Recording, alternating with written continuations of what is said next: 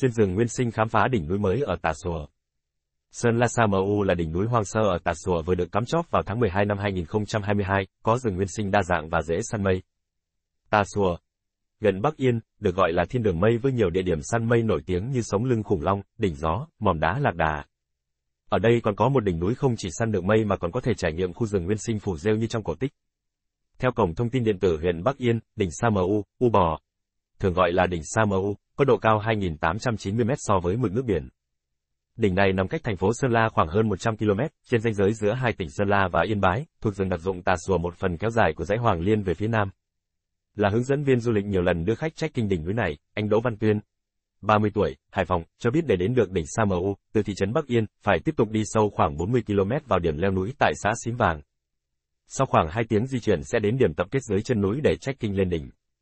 Quãng đường từ chân núi tới đỉnh khoảng mười ba ki lô mét, có lán nghỉ nằm cách đỉnh một ki lô mét. Cung đường trekking đỉnh Sa Mu sẽ đi xuyên qua một khu rừng nguyên sinh mang nét đặc trưng của rừng mưa nhiệt đới, với đa dạng thực vật như rêu, đỗ quyên, lá phong, rừng trúc và nhiều suối, thác.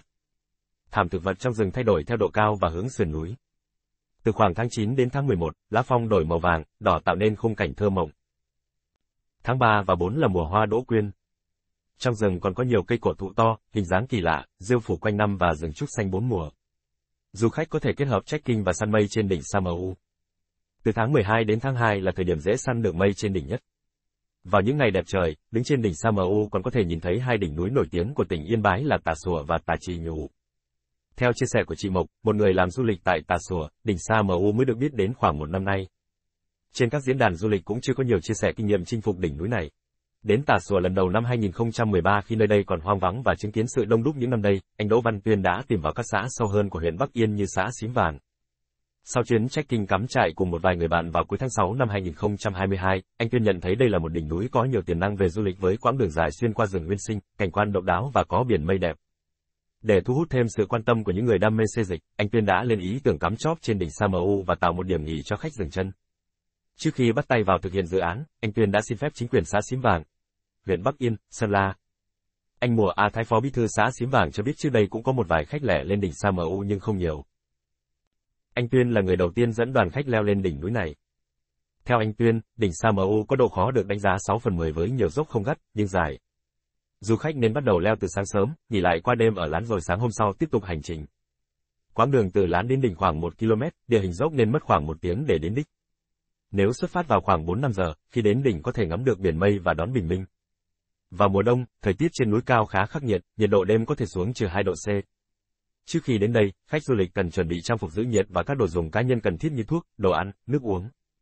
Vật dụng không thể thiếu khi trekking là giày leo núi chuyên dụng hoặc ủng nhựa. Dành một tháng ở Tà Xùa để khám phá và trải nghiệm, Phạm Hữu Khiêm không bỏ lỡ cơ hội chinh phục đỉnh Sa Mu trong hai ngày hai mươi hai và hai mươi ba tháng mười hai năm hai nghìn không trăm hai mươi hai.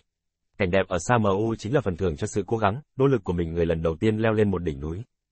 Đi vào thời điểm có sương mù, khung cảnh trở nên huyền ảo, như lạc vào khu rừng trong những câu chuyện cổ tích.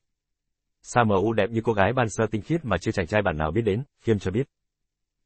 Với mong muốn du lịch ở đây được phát triển một cách bền vững, khai thác du lịch phải đi đôi với bảo vệ môi trường rừng nên hiện anh Tuyên và các hướng dẫn viên địa phương đã thống nhất hạn chế số lượng khách leo núi hàng tuần để có thể kiểm soát tình hình, tránh đi vào lối mòn của các điểm du lịch mới.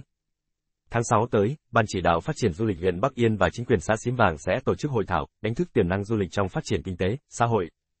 Trong đó, việc xây dựng và phát triển tour du lịch đường bộ Xím Vàng sẽ được thúc đẩy qua việc kết nối tour, tuyến du lịch của xã với các hiệp hội, doanh nghiệp du lịch, lữ hành trong và ngoài nước.